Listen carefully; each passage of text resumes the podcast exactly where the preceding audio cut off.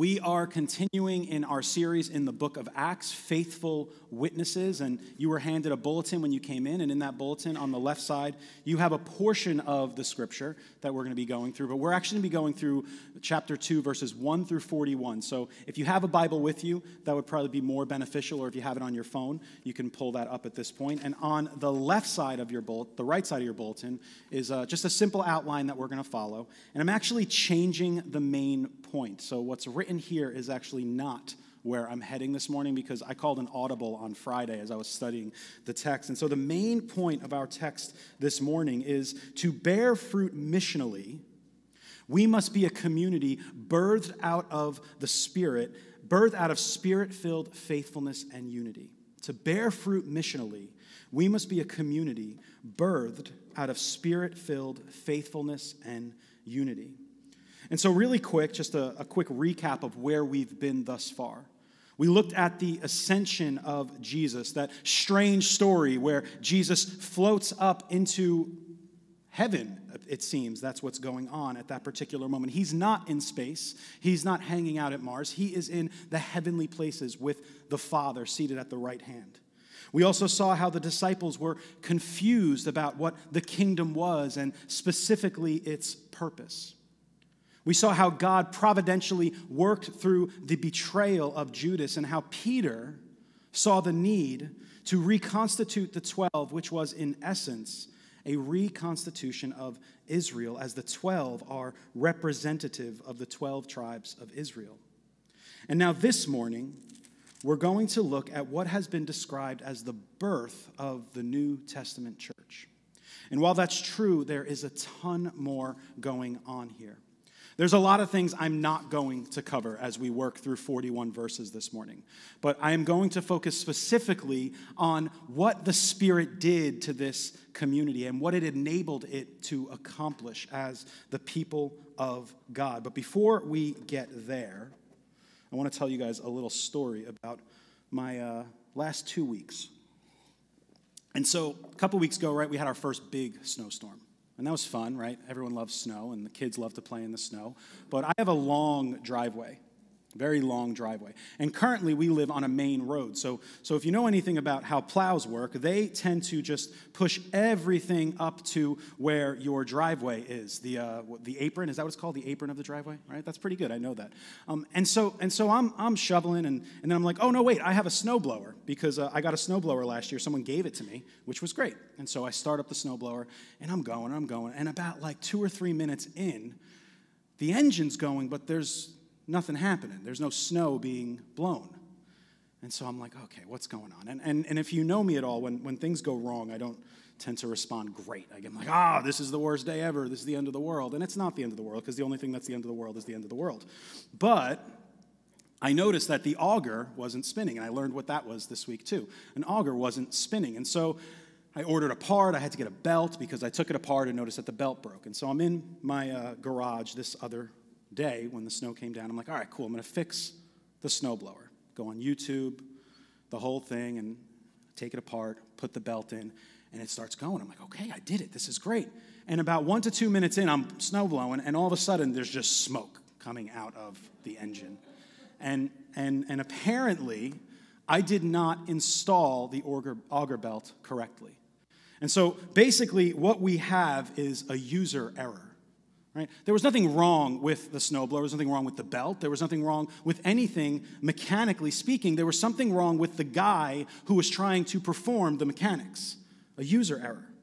I bring that all up because we, as we look at our passage this morning, we're presented with a situation where the manufacturer or the expert had to step in to set everything right. Because, see, there were a bunch of failed mechanics working throughout the centuries and millennia of Old Testament Israel. A bunch of bad mechanics that weren't getting it right until there was this point where the manufacturer himself steps in. And in setting everything right, the people of God are now finally in a position to live out their mission to be a blessing to all the families of the earth. And so let's take a look at our text. The first point are they drunk?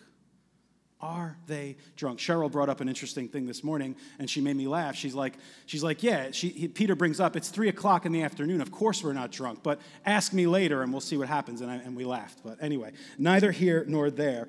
Um, verses one through thirteen. Starts off. When the day of Pentecost arrived, they were all together in one place. And suddenly there came from heaven a sound like a mighty rushing wind, and it filled the entire house where they were sitting. And divided tongues as of fire appeared to them and rested on each one of them. And they were all filled with the Holy Spirit and began to speak in tongues as the Spirit gave them utterance. Now there were dwelling in Jerusalem Jews, devout men from every nation under heaven.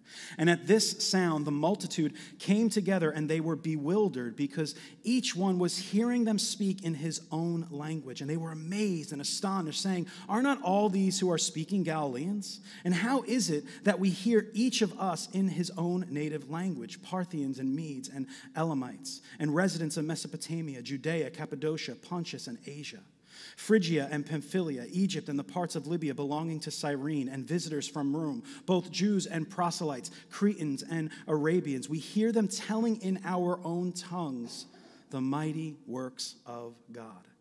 And all were amazed and perplexed, saying to one another, What does this mean? But others were mocking and said, They're filled with new wine. So, a couple of observations. First thing, the events that are taking place in this narrative, in this text, are taking place during Pentecost, or what has been described as the Feast of Weeks. Another observation there were Jews and devout men from every nation under heaven. They were all in Jerusalem for the feast. And another thing that popped out was this list of seemingly random nations. So, first thing, what is Pentecost? Well, Pentecost is the 50th day after Passover, otherwise known as the Feast of Weeks. It was an agricultural festival, a day when farmers brought the first sheaf of wheat from the crop and offered it to God, partly as a sign of gratitude and partly as a prayer that all the rest of the crop would be safely gathered in. But more importantly, it was another reminder of Israel's redemption story, the Exodus where Yahweh rescued his people from the grips of Pharaoh. Now, in the words of New Testament scholar N.T. Wright, 50 days after Passover, Israel came to Mount Sinai, where Moses received the law. Pentecost, the 50th day, isn't just about the first fruits, the sheaf, which says the harvest has begun. It's about God giving to his redeemed people the way of life by which they must now carry out his purposes. And so too is that the case for the new covenant people of God? That Jesus, the new Moses, he ascended the hill of Mount Zion just last chapter, and he came back down, not with tablets of stone, but with the Spirit of God to engrave his law upon the hearts of his people. And so, what we have going on here is this, this sort of new giving of the law, but, but not in like the, the Sermon on the Mount way, and certainly not in the Mount Sinai way, but the Spirit of God is now implanting the law of God upon the hearts of his people. This is a beautiful thing. Because not only is the Spirit of God implanting the law upon our hearts, but He is giving us the ability now to walk in that law, to honor God and keep in step with Him. Something that Old Testament Israel didn't necessarily have access to it, at least not in, in the way we have access to it today. See, the Spirit of God in the Old Testament would fall on certain groups of people or individuals when certain things had to, had to, had to take place, had to occur. But in the New Testament, the New Covenant promises something which we are going to see in just a few minutes that the Spirit of God is poured out on all flesh. And so that's what Pentecost is in a nutshell. But another thing that popped out why are all these people here? What are they doing here? F.F. F. Bruce, a New Testament commentator, he says this From the far flung lands where the Jews of the dispersion lived, great numbers had come to Jerusalem to celebrate the Feast of Weeks. For only at the Jerusalem temple could they attend the special sacrificial services prescribed for that holy convocation. And so they were there for a feast. They were there to pay, to, to give sacrifices unto their God. They were there in Jerusalem to go to the temple. And they came from all over. And Victoria, if you could put that map up for me.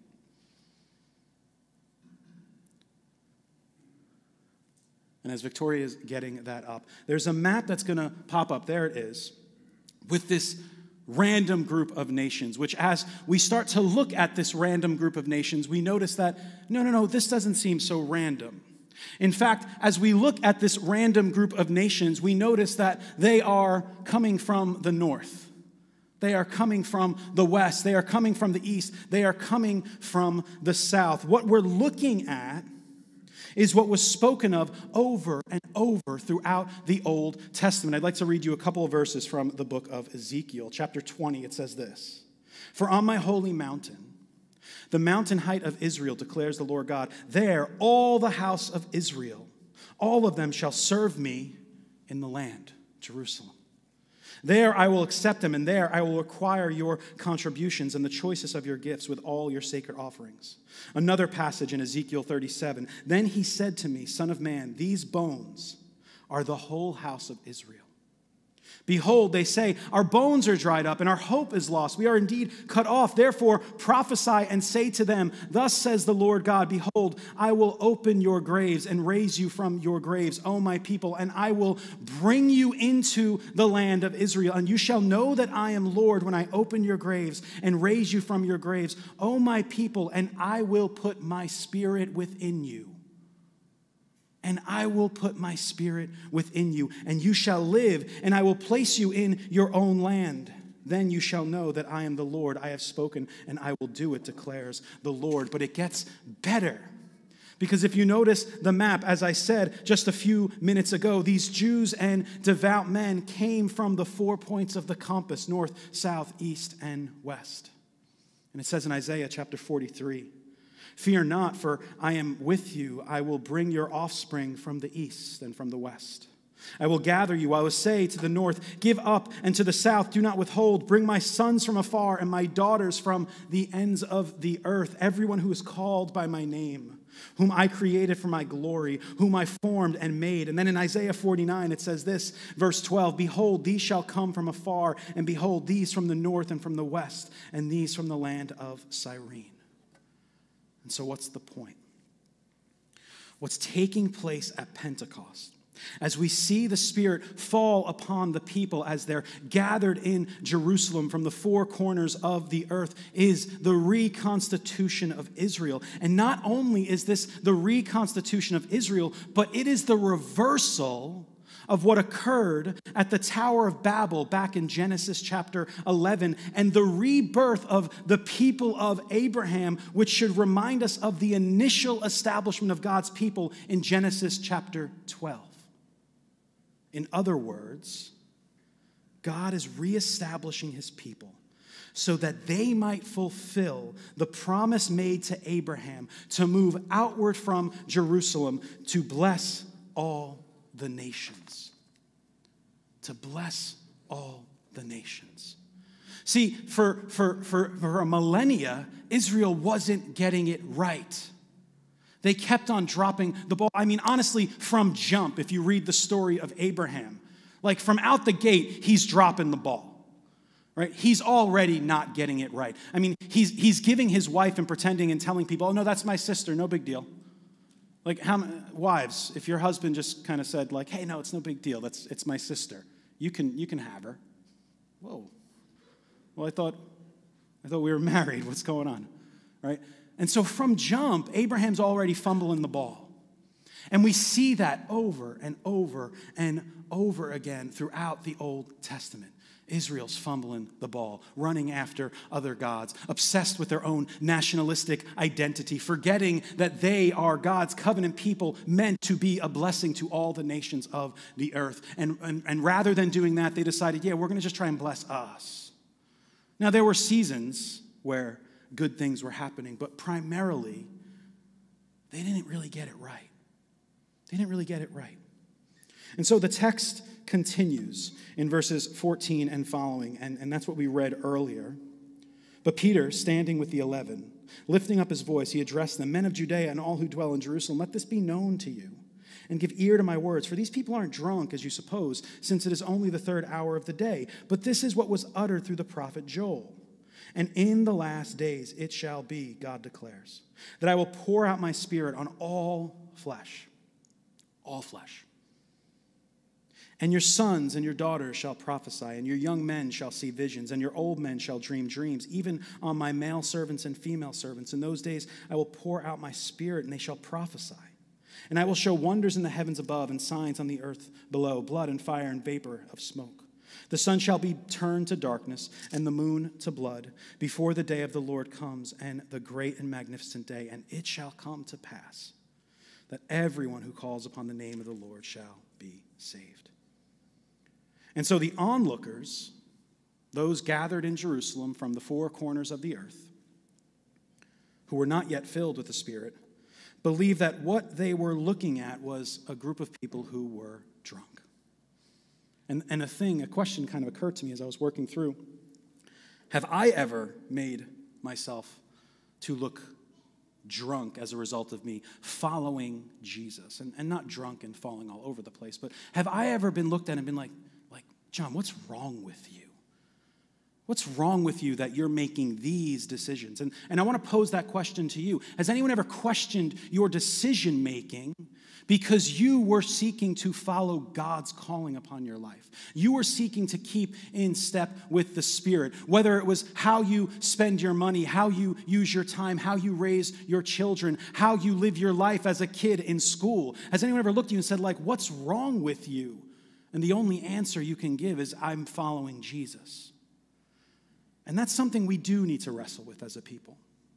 We need to wrestle with that individually, we need to wrestle with that as a church. Are we marked by the Spirit or are we marked by the surrounding world?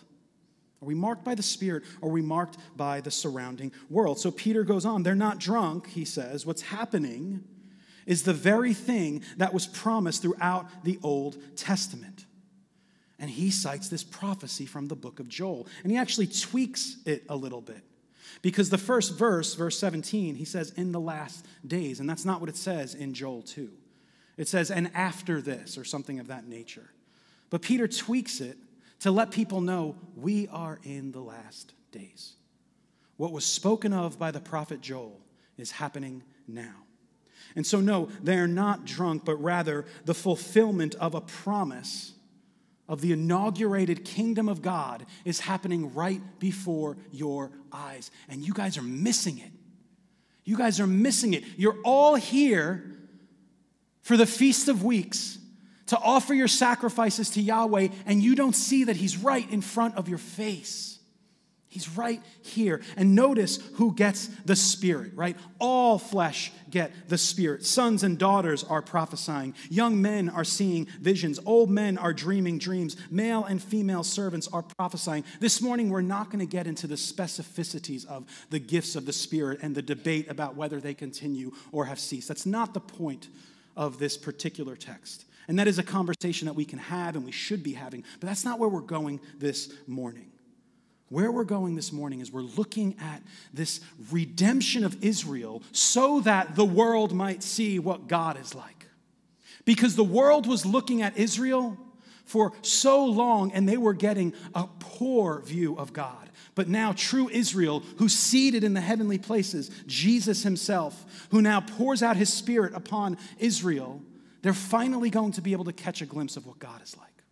They're finally going to be able to catch a glimpse of what God is like. I thought this was interesting, and it, and it, popped up as I was working through the text. It reminds me of a conversation between Moses and Joshua back in Numbers chapter 11, where jo- Joshua was concerned that there were people prophesying in the camp. And Moses responds, Are you jealous for my sake? Would that all the Lord's people were prophets, that the Lord would put his spirit on them? And this is exactly what is happening at Pentecost and better. This is the truth of what it means to be a follower of Jesus. One other scholar, Alan Thompson, says it like this In contrast to the work of the Spirit in the Old Testament, when the Holy Spirit empowered only certain people and prophets to mediate God's word, now all of God's people are able to speak for God. Now that the promised Christ has come and God's saving purposes have been revealed in Christ, all of God's people are enabled by a Spirit to announce the fulfillment of God's saving plan and promises when they proclaim Christ. We are all prophets. We are all God's mouthpiece to speak forth the good news in a bad news world. We get to tell people about the kingdom of God. And we do so through the power of the Holy Spirit. That's what's going on here. See, God is, is bringing all of his promises to completion in the person of Christ and then now his people. And this promise is going to extend to the ends of the earth, the uttermost parts of the earth. And we're going to see that unfold through the book of Acts. We're going to see how this snowball just gets bigger and bigger and bigger till we stand here 2021 in Toms River, thousands of miles away from Jerusalem, and the gospel's here. The gospel's here by God's grace and through the power of His Spirit. Oh, that's good news. That's good news. The nations now have access to the kingdom through the Spirit and through Christ. The nations have access to the kingdom. And the beautiful thing where this whole project of Israel's constitution, um, reconstitution is heading is that it shall come to pass that everyone who calls upon the name of the Lord shall be saved. It's just pushing towards that.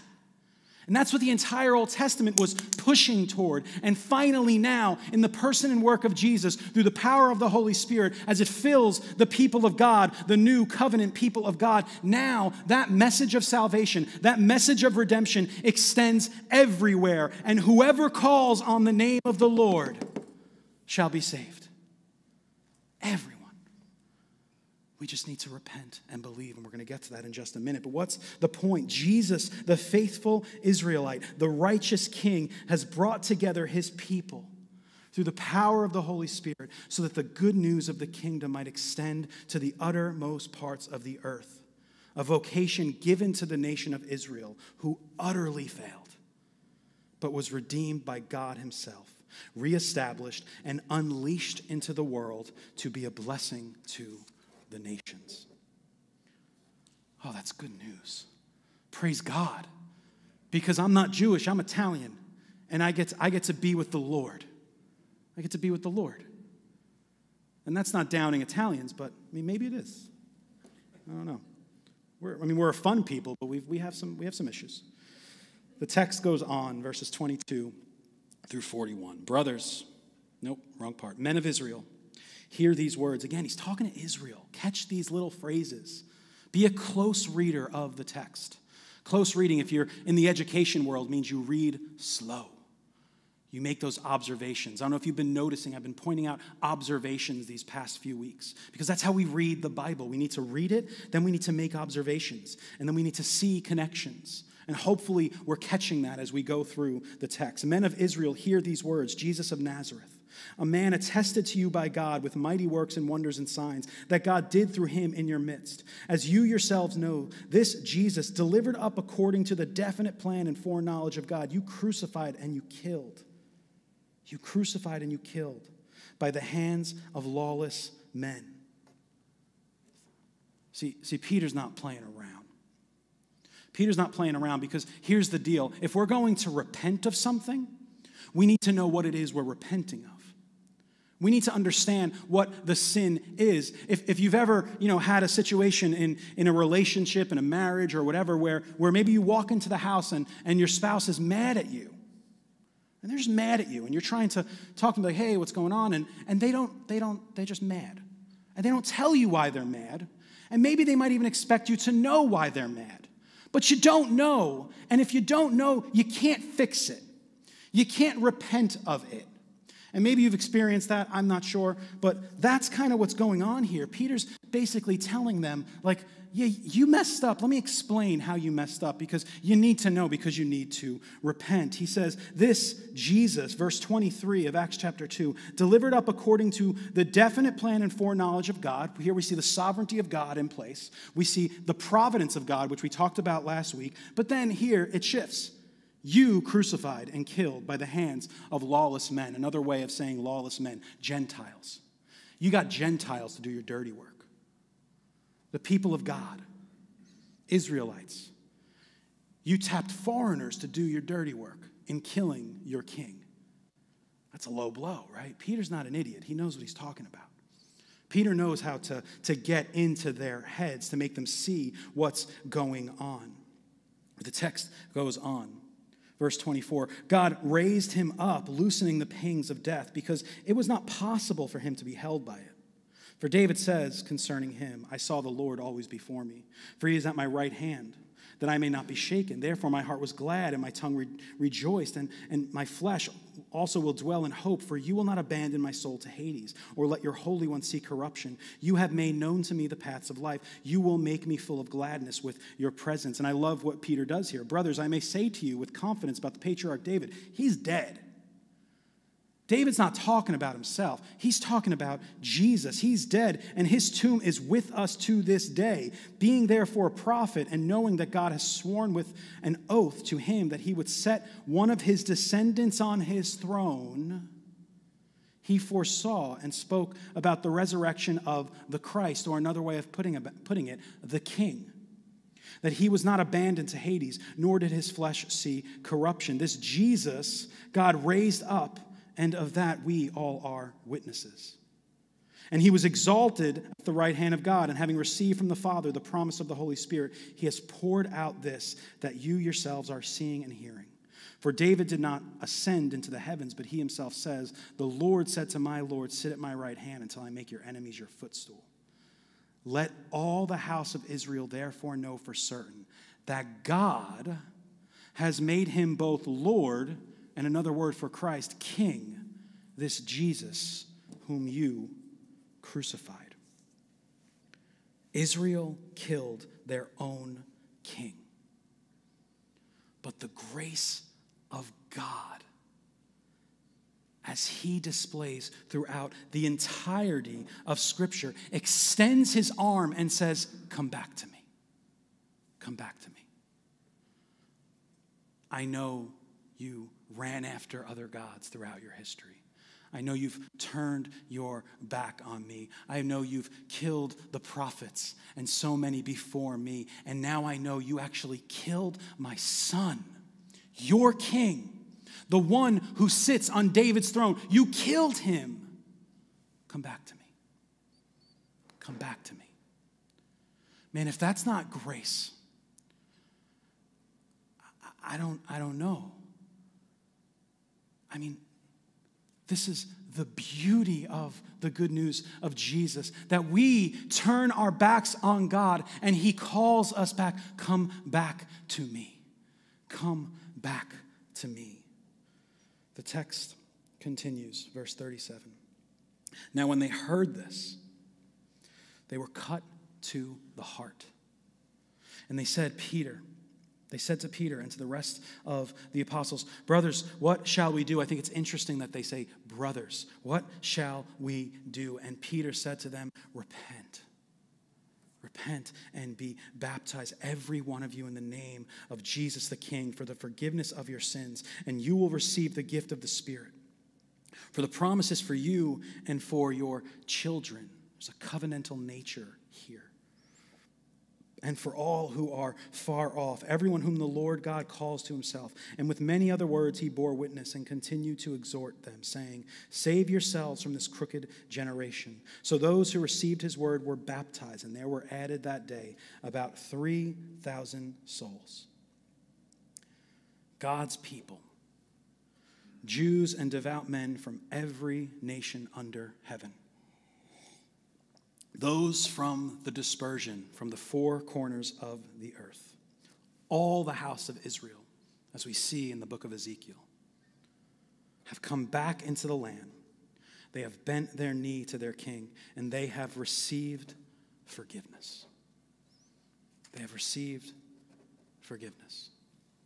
And so, as we draw to a close this morning, what we're witnessing is the reversal of what I called at the beginning of our time this morning a user error. It's a user error. See, there was nothing wrong with the law, as Jesus pointed out multiple times throughout the Gospels. There's nothing wrong with the law. There was something wrong with the people. There was something wrong with the kings who sat on the throne over the land. They did not live up to Deuteronomy 17, which is what a king should look like, which is what a leader or a ruler should look like. Throughout the Old Testament, Israel was given a vocation or a job to be a blessing to all the nations. But what we saw instead of blessing the nations, they became like the nations. They allowed the world to seep into their midst. Their kingdom was divided.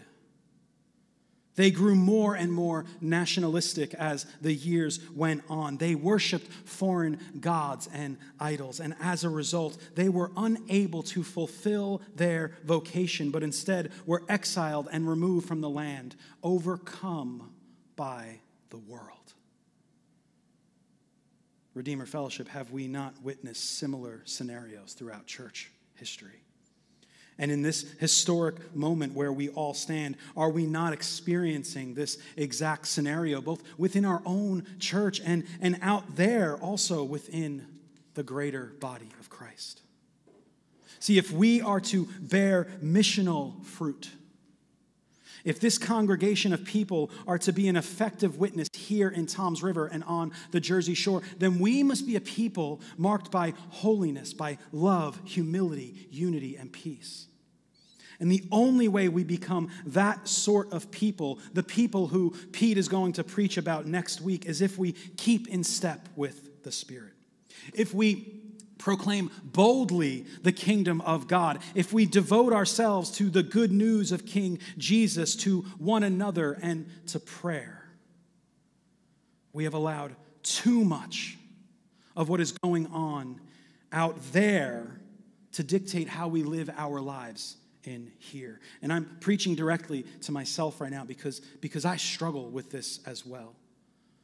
I struggle with fears of, of, of am I gonna am I gonna have enough money to support my family? Am I gonna have enough time? Are we gonna be able to build back this church from what it once was? Are we gonna be able to do these things? I struggle and, and I think are there are there ways, are there are there methods that we can adopt? And sure there are, but but the greatest method that we can adopt is is, is coming before the throne of Almighty God, humbling ourselves putting all of ourselves into this mission that Jesus has called us to be a part of.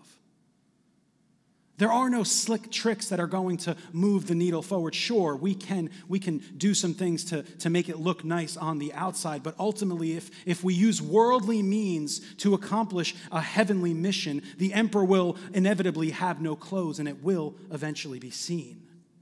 So we need to, we need to go to the Lord we need to learn from Old Testament Israel and how they fumbled the ball as they tried to make their way down the field and never got to the touchdown, the end zone. I'm not a big sports guy. We need to learn from them. And, and, and more importantly, because we don't just have to learn and, and kind of fix it in our own heads, we get the Spirit of God. See, the, here, here we are. We're, we're, we're the temple of Almighty God. We're that, we're that new, new heavens and new earth temple, the, the beginning of new creation right here as the Spirit indwells his people. And finally, on the throne is a king, a righteous one, a righteous king that we get to serve underneath. And like I said, we have allowed too much of what is going on out there to dictate how we live here. But the beauty of God's kingdom is that there's grace for those of us who repent. There's grace. And so, as we come to the table this morning, I want us to come considering where we have allowed the ways of this world to influence how we follow Jesus, how we do church how we live our lives in community. We're in the midst of what the Christian tradition has called Lent, a time to prepare ourselves for the Easter season through fasting and prayer. And, and my encouragement to you, we're not doing anything big as a church this year, but what I want to encourage us during this season, that we would draw nearer to Jesus, not just individually, but as a body, that we would use that time to prayer. I would encourage you, those of you who've maybe never fasted before, give it a shot. Maybe fast for a single meal. Start small. If, if you've never fasted before, you shouldn't fast for an entire day or two days or three days. It, it's, it's not an easy thing to do, especially if you go past the 24 hour mark. But I'd encourage you skip a meal. Use that time to seek the Lord. Pray for your family. Pray for your church. Pray for the mission of God. Pray for those who do not know the Lord in your midst. Those of you who have fasted for more than a single meal, take a day, maybe a day a week. Pete challenged me to do one day a week during Lent. I haven't yet done it yet, but we'll talk about it. Redeemer Fellowship, we have such an opportunity as believers, as followers of Jesus, as this new covenant people of God filled with the Spirit, to be the means by which the world might catch a glimpse of what God is like. That's what we get to do. So, as the elements are being passed out, I, I want to again give us a minute to just, just stand silently, sit silently before the Lord for about a minute or so as we just consider the things that we've heard this morning. So, so take your time. We'll spend about a minute in silence and then we will participate in the Lord's Supper together.